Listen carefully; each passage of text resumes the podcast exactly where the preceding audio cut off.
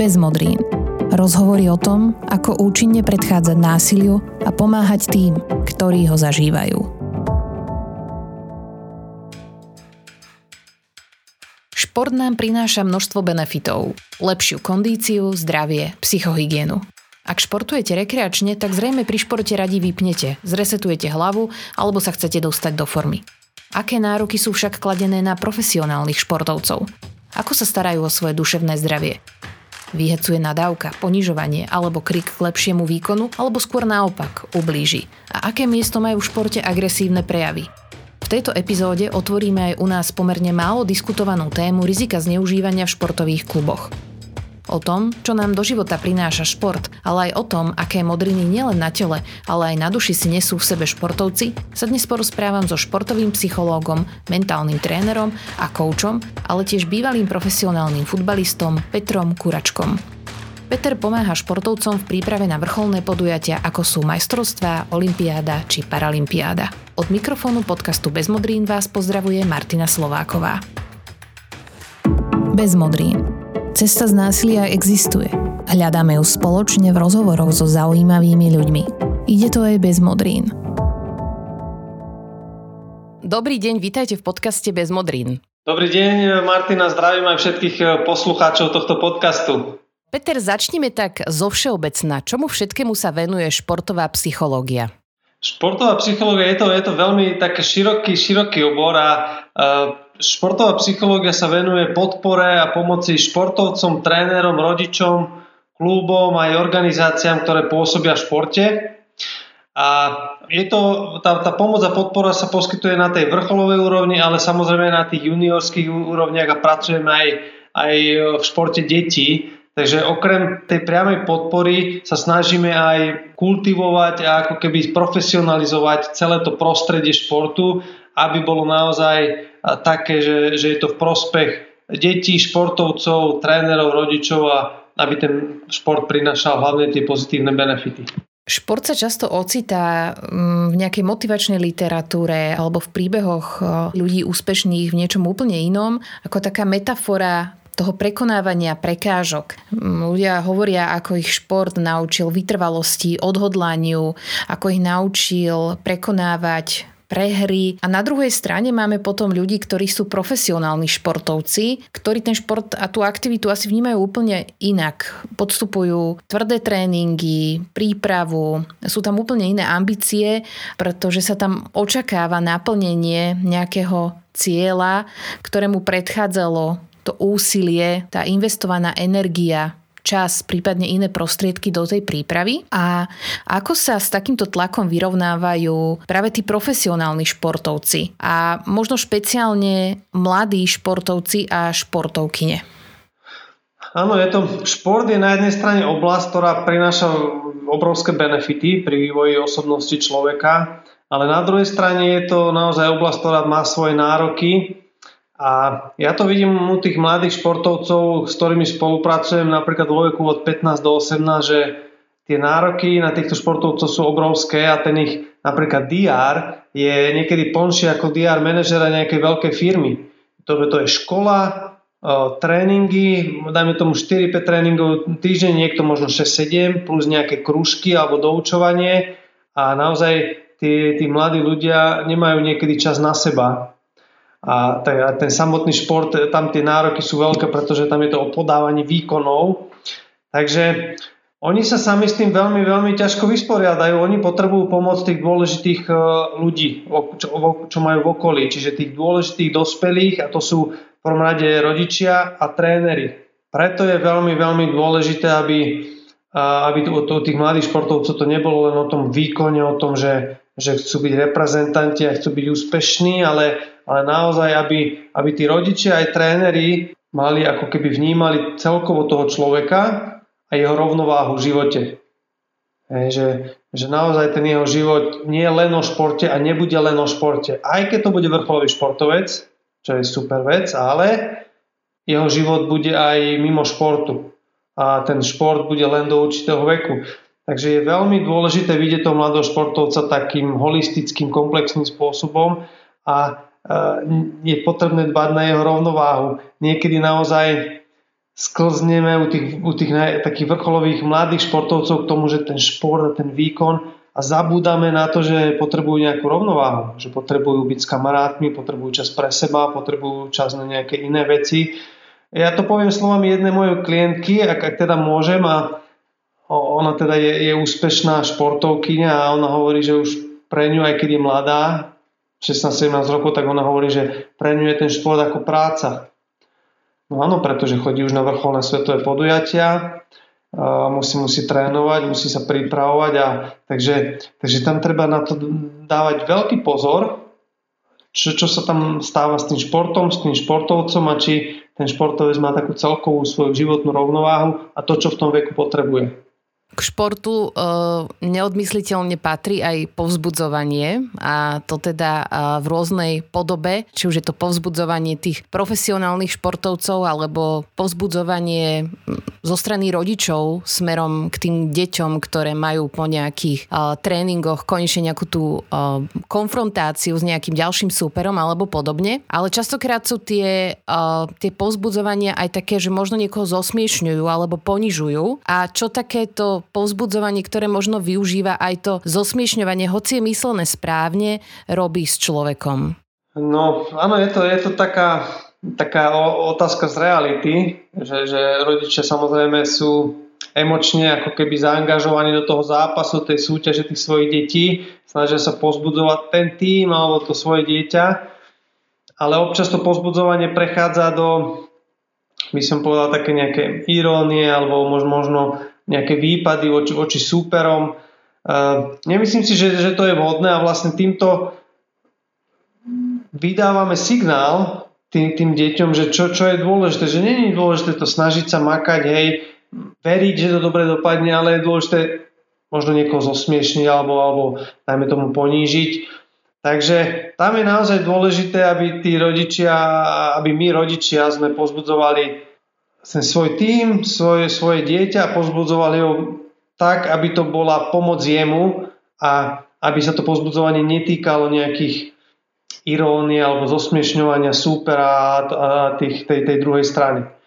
Pretože naozaj tie deti to vnímajú a potom z toho si odvodzujú, čo je dôležité, ako sa môže správať, že, že je normálne zosmiešňovať druhého alebo dávať nejaké ironické alebo útočné nejaké poznámky na tú druhú stranu. Takže to, čo robíme my rodičia, to preberajú naše deti. A to je, to je podľa mňa dôležité vedieť a podľa toho aj smerovať tú komunikáciu a to pozbudzovanie.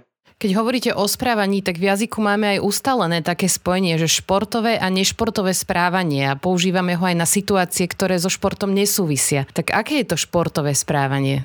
Najskôr taká poznámka, že zaujímavé naozaj ako ten šport, aký je fenomén a ako presahuje aj, do, aj jazykovo do tých iných oblastí. No ja, mňa tam napadá slovo fair play, hej, že, že naozaj tým športovým sa myslí správanie, ktoré je fair play a ja veľmi rád používam aj pracujem so športovcami na asertivite a bavím sa o asertívnom správaní a to je vlastne to, že ja môžem presadiť svoj názor, povedať svoj názor alebo, alebo presadiť e, svoj, svoje potreby, ale bez toho, aby som ja obližoval alebo, alebo zosmiešňoval, útočil na niekoho druhého.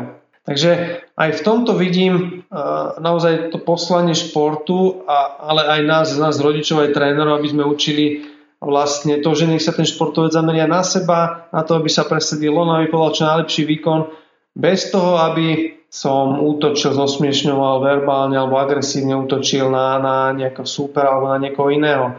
Takže ja si myslím, že tá asertivita v našich životoch chýba, potrebujeme na nej pracovať a potrebujeme ju učiť na naši, naše deti. A aj s týmto naozaj mám spojené to športové alebo, alebo fair správanie.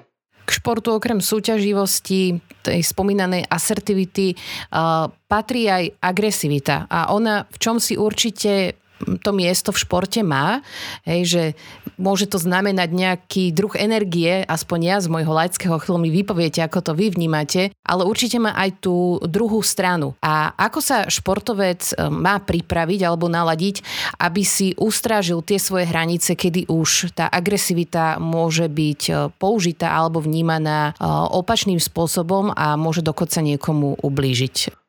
No zase šport je tuto takým, takým veľmi dobrým prostriedkom, ako tú agresivitu ako keby kanalizovať alebo dostávať do seba von, lebo, lebo my ľudia prirodzene máme určitú agresiu v sebe, čiže šport je na to veľmi dobrým prostriedkom, ale zase sú tam tie hranice a ja by som zase zdôraznil úlohu zase rodičov a trénerov, pretože to dieťa samo sa to nenaučí, hej, že pokiaľ tá zdravá agresivita siaha, kde už, kto, kde už to nie je zdravé vyjadrenie agresivity, ale ohrozenie niekoho iného alebo našeho okolia.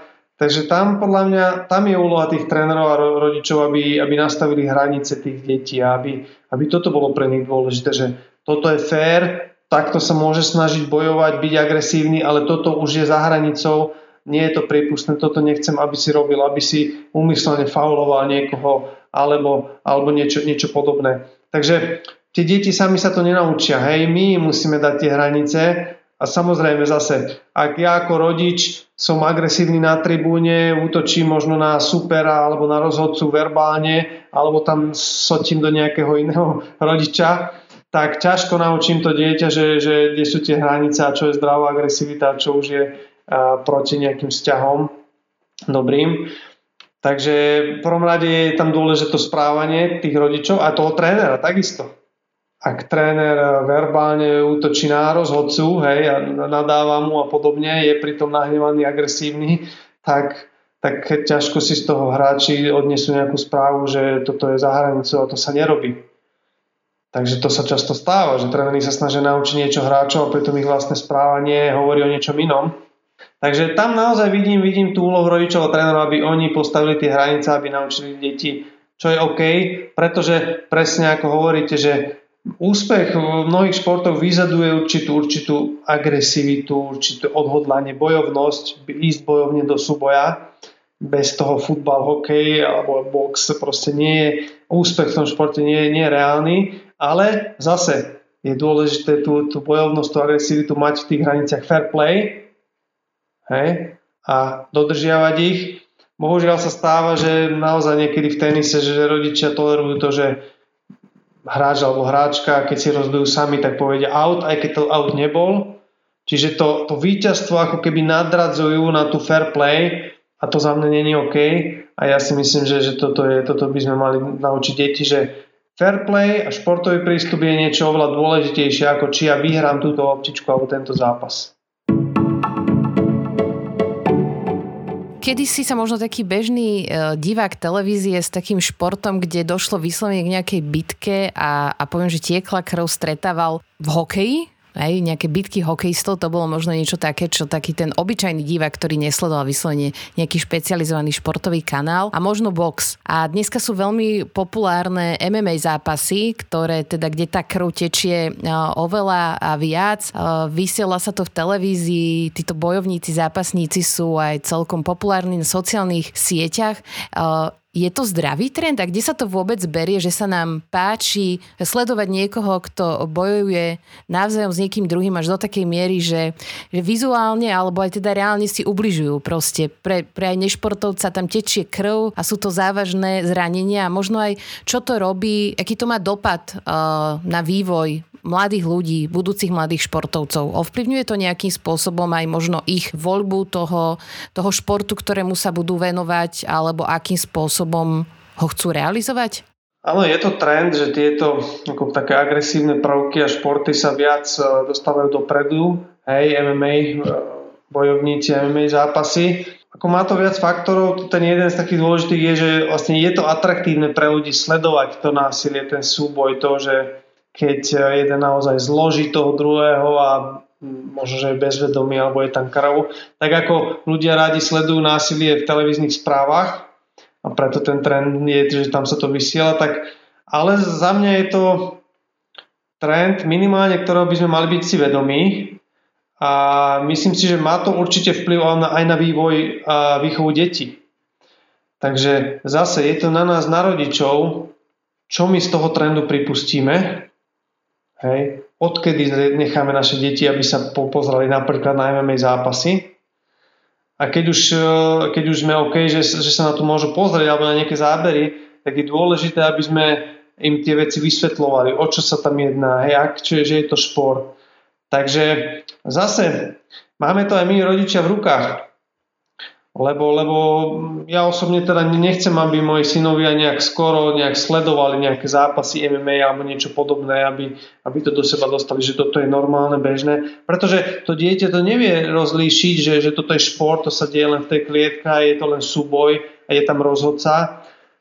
Ale pre neho potom je to normálne preniesť do školy napríklad, alebo medzi kamarátov Takže je to podľa mňa jeden z takých rizikových trendov aj vo výchove a mali by sme si byť toho vedomí a sami ako rodičia to usmerňovať u našich detí takým spôsobom, aby to bolo OK pre, pre vývoj, vývoj našich e, detí.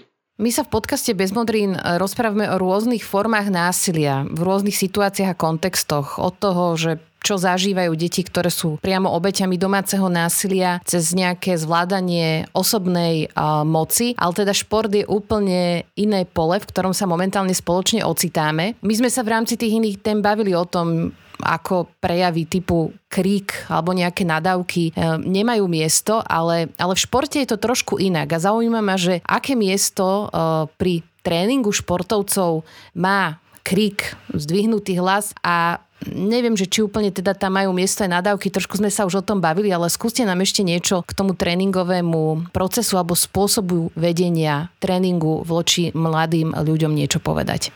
Tak je to taká téma, o ktorej sa veľa veľa hovorí, hej, tréner nahnevaný alebo kričí, zvý, zvýši hlas. Ja si myslím, že práca s hlasom je prirodzená súčasť e, práce trénera. Tréner musí takisto byť e, asertívny, je dôležité mať nejakú disciplínu, a k tomu v niektorých momentoch je potrebné aj, aj zvýšiť hlas, hej, dať nejakú dôraznejšiu komunikáciu, pretože hlavne keď mám tým viacerých ľudí, mladých ľudí, detí, tak uh, tí tréneri vedia, že to není o tom, že, že budem vždy pokojný a bude to v pohode a nebudem kričať. Ale zase dodám aj to, že je tam rozdiel, akú kategóriu vekovú trénujem, či mám už 6, u 10 alebo už 16 Takže, takže tam určite by som hlavne u tých mladších vekových kategórií veľmi jemne narábal s tým hlasom, s tým zvýšením hlasom, krikom a podobne. Takže je to zase na, na tom trénerovi a vidím to, že v niektorých kluboch pracujú naozaj systematicky a snažia sa tých trénerov vzdelávať, čo sa týka neverbálnej, verbálnej komunikácie, hej, ako zvláda ten hnev. Pretože poviem na rovinu, práca trénera nie je jednoduchá, je to práca s ľuďmi, s deťmi, je to dnes to má veľa faktorov, rodičia, deti, peniaze, kluby, hej. Takže je to náročná práca a vyžaduje naozaj prácu s vlastnými emóciami, prácu na komunikačných schopnostiach, verbálnych, neverbálnych, prácu na, na, na naozaj vytváraní vzťahu s tými športovcami a, a, a na manažovaní tých buď mladých ľudí, alebo dospelých, alebo detí. Takže to není nič jednoduché. A je tam niekedy naozaj tenká hranica, ťažko povedať, že kedy, kedy ten napríklad krik je produktívny, kedy nie, kedy škodí tým, tým deťom. A, nadávky, samozrejme u malých detí, u mladých športovcov tam mm, do toho nepatria. Hej. Zase nebudem hovoriť, že, že tí tréneri by ich nemali používať, lebo v tom dospelom športe proste tie nadávky k tomu patria, niekedy naozaj ten tým aj vyburcujú, takže je to prirodzenou súčasťou toho športu u dospelých, dajme tomu, alebo tých nejakých juniorských športovcov, tých hlavne dospelých. Takže je to zase o kultúre toho trénera, akú kultúru v tom týme chce mať, aké, akú, akú komunikačné možno aj prostredky on, on využíva a ako chce viesť tých hráčov. Ale ako v zásade tie nádavky k tomu, u tých dospelých k tomu športu by som si by som povedal patria. A nehovorím, že tí tréneri by ich mali využívať, ale, ale je to proste súčasť toho prostredia. No a ako je to s nejakými nevhodnými poznámkami o fyzickom vzhľade? Alebo prípadne nejakými až dotieravými otázkami, hraničiacimi aj možno s nejakými sexuálnymi náražkami, prípadne v tom extrému teda aj nejaké sexuálne obťažovanie. No, pri tom, pri tom verbálnom, takom pri tých narážkach, tam myslím si, že by si mali tréneri dávať veľký pozor na to. Pretože jedna vec je, že ako to berú oni, nejaká možno, možno, možno taká ironická poznámka, na ktorej sa zasmeje ten tým, ale úplne odlišne to bere ten človek, ktorého sa to týka. Hej, že to, čo pre trénera môže byť nevinná, vtipná poznámka, na ktorej sa polka týmu zasmeje, môže byť pre toho človeka, ktorého sa týka veľmi zraňujúca uh, ako keby situácia veľmi zraňujúci moment, ktorý zanechá veľké, veľké také, také ryhy na jeho psychike, na jeho sebavedomí, na jeho pokoji, na jeho vyrovnanosti.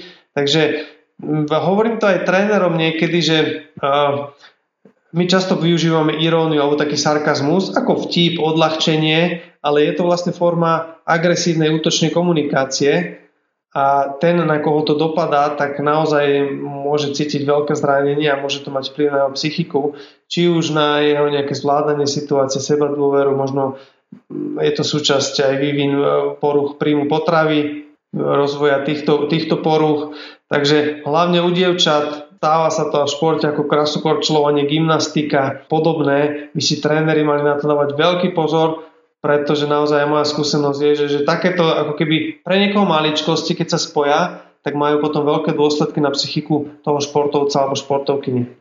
No teraz ste boli pri tých slovných prejavoch a čo také tie kontaktné prejavy? Uh, sú aj športy, pri ktorých je ten osobný kontakt alebo dotyk ich súčasťou a napríklad nejaké bojové športy, hej, že či už je to uh, ten hráč voči súperovi, ale takisto uh, pri tréningu, ale potom sú určite tie nežiaduce uh, dotyky, ktoré a, a vieme, že taká je teda aj realita, že môžu uh, viesť až k nejakým sexuálnym sexuálnym útokom, prípadne nejakým znásilneniam. Takže ako si ustrážiť ten, poviem, dobrý dotyk a ten už nevhodný dotyk od trénera smerom k zverencom alebo zverenkyniam a možno ako veľmi je toto aj diskutovaná téma v rámci tých športových klubov a akým spôsobom sú alebo nie sú vzdelávaní tréneri u nás. No za mňa bohužiaľ je to taká téma zatiaľ pod povrchom, o ktorej sa moc nehovorí a moc sa nepreberá, nie, nie, nie sú vonku ani tie prípady, keď, keď bolo to nevhodné správanie, ale bohužiaľ sú prípady, keď sa to naozaj deje, len sú zatiaľ také, že skryté a ak, sa niekde objavilo, tak sa to snažili tí ľudia skôr ako keby nechať tak, alebo, alebo aby sa to nedostalo na povrch, pretože tam je tá hranica veľmi taká citlivá. Mm, dôležité vedieť, že, že tie deti sú v tomto veľmi zraniteľné. Pretože pre nich ten tréner je po rodičoch druhá najdôležitejšia osoba, je to autorita, dospelý a je veľmi dôležité, ako ten tréner tú svoju moc, tú autoritu využíva alebo zneužíva.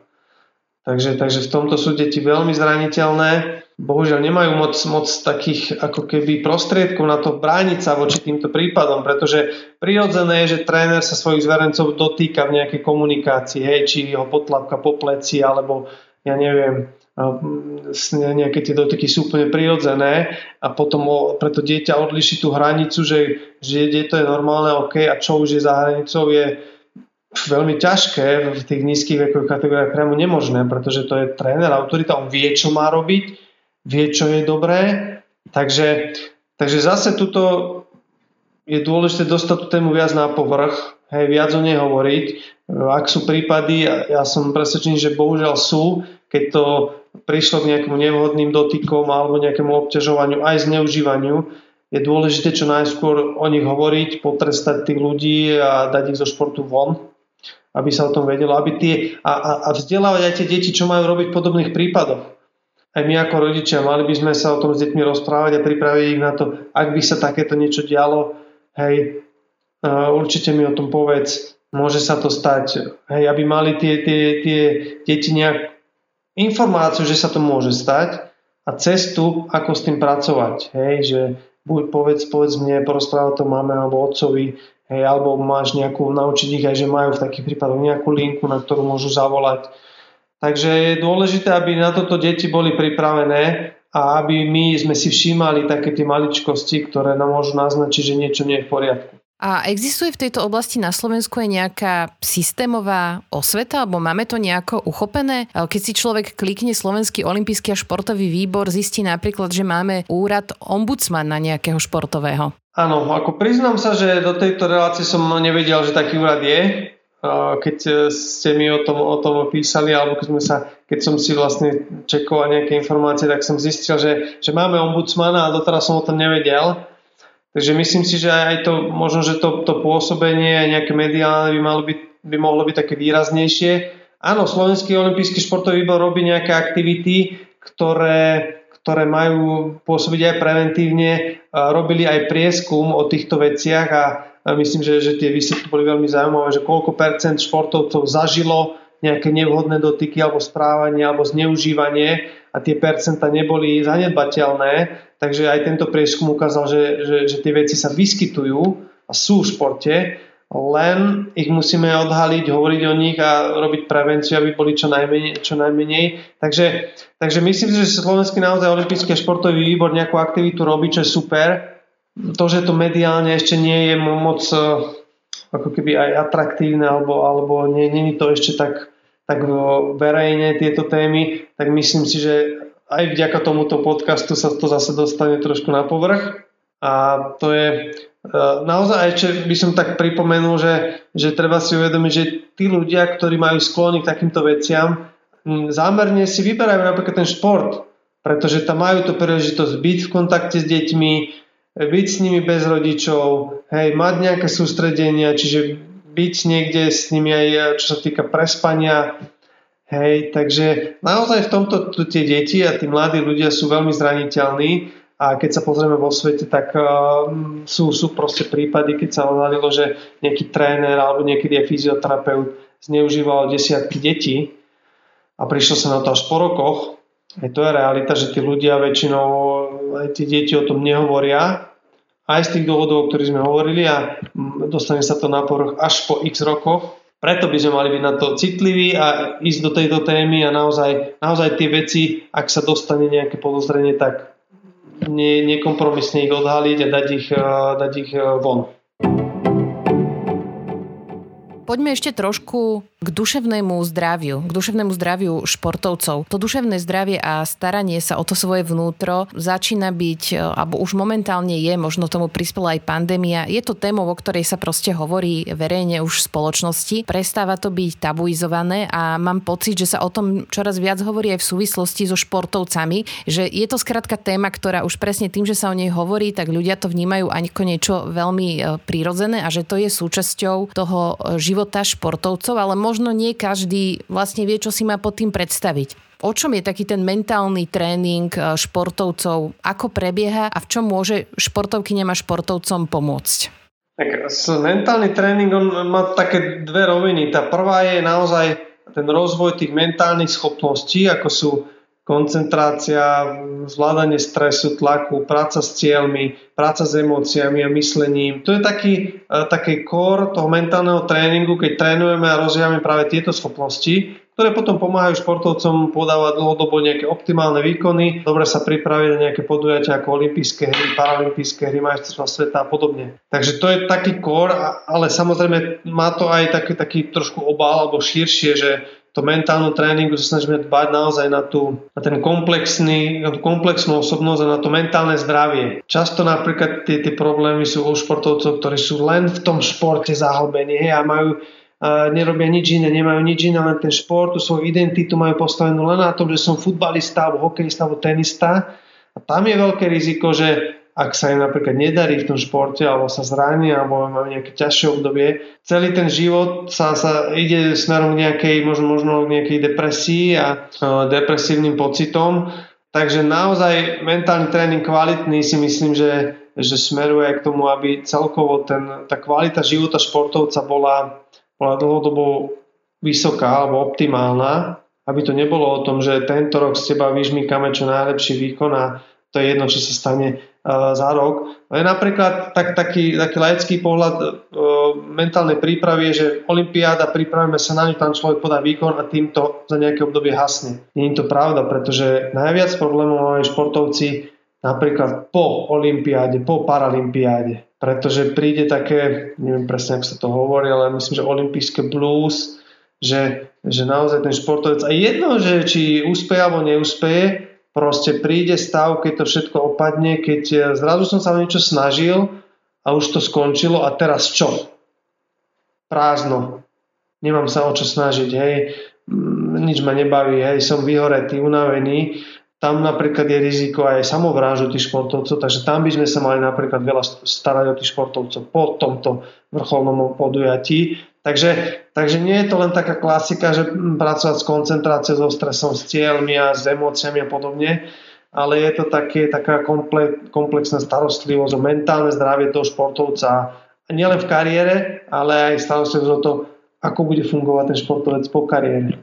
Nás v tejto chvíli možno aj počúvajú nejakí mladí športovci alebo rodičia mladých športovkyň a mladých športovcov, tak skúsme na záver nášho rozhovoru dať takú radu, že na čo by nemal zabudnúť športovec alebo športovkyňa, ktorý chce byť zdravý nielen telom, ale aj duchom. Ja taká myšlienka, čo ma napadá, že, že my ako rodičia by sme sa mali snažiť o taký komplexný rozvoj tých našich detí že pod, ja som za to podporovať ten šport, ale samozrejme dôležité je aj vzdelanie, dôležitá je celkovo kvalita života, ktorá nie je len o športe. Čiže rozvíjajme tie naše deti komplexne. A potom druhá vec, ktorú aj odporúčam rodičom, rozprávam sa o nej a trošku chýba, je, že ak chceme, aby tie deti si užívali ten šport, e, boli kľudné, vedeli reagovať v ťažkých situáciách, užívajme si ho my ako rodičia aj na tej tribúne. Hej, buďme emočne trošku odstrihnutí od toho, buďme uvoľnení, užívajme si ho, buďme vedomí si toho, že, že ten šport prinesie aj dobré, aj horšie momenty pre to naše dieťa. Ale ak chcem, aby si užívalo to dieťa, užívam si, uži, je dôležité, aby som si užíval ja na tej tribúne. Bez ohľadu na výsledok, bez ohľadu na to, či sa momentálne darí alebo sa nedarí. Čo nie je vždy jednoduché. To, to samozrejme uznávam. Ďakujem veľmi pekne za rozhovor. Ďakujem aj ja za pozvanie a držím palce všetkým našim poslucháčom. Dopočúvali ste 11. epizódu podcastu Bez modrín. Ak vás zaujímajú aj iné vydania, kliknite na www.bezmodrín.sk alebo nás nájdete na Instagrame. Budeme vďační za každú spätnú väzbu. Autorom tohto podcastu je nezisková organizácia Centrum Slniečko, ktorá už 20 rokov pomáha obetiam domáceho násilia. Počúvate nás aj vďaka podpore Active Citizens Fund Slovakia, ktorý je súčasťou finančnej pomoci Islandu, Liechtensteinska a Norska 15 členským štátom Európskej únie. Na budúce sa budeme rozprávať o tom, čo prežívajú deti, keď sa ich rodičia rozvádzajú a ako rozvod prekonať s čo najmenšími zraneniami. Ide to aj bez modrín www.bezmodrín.sk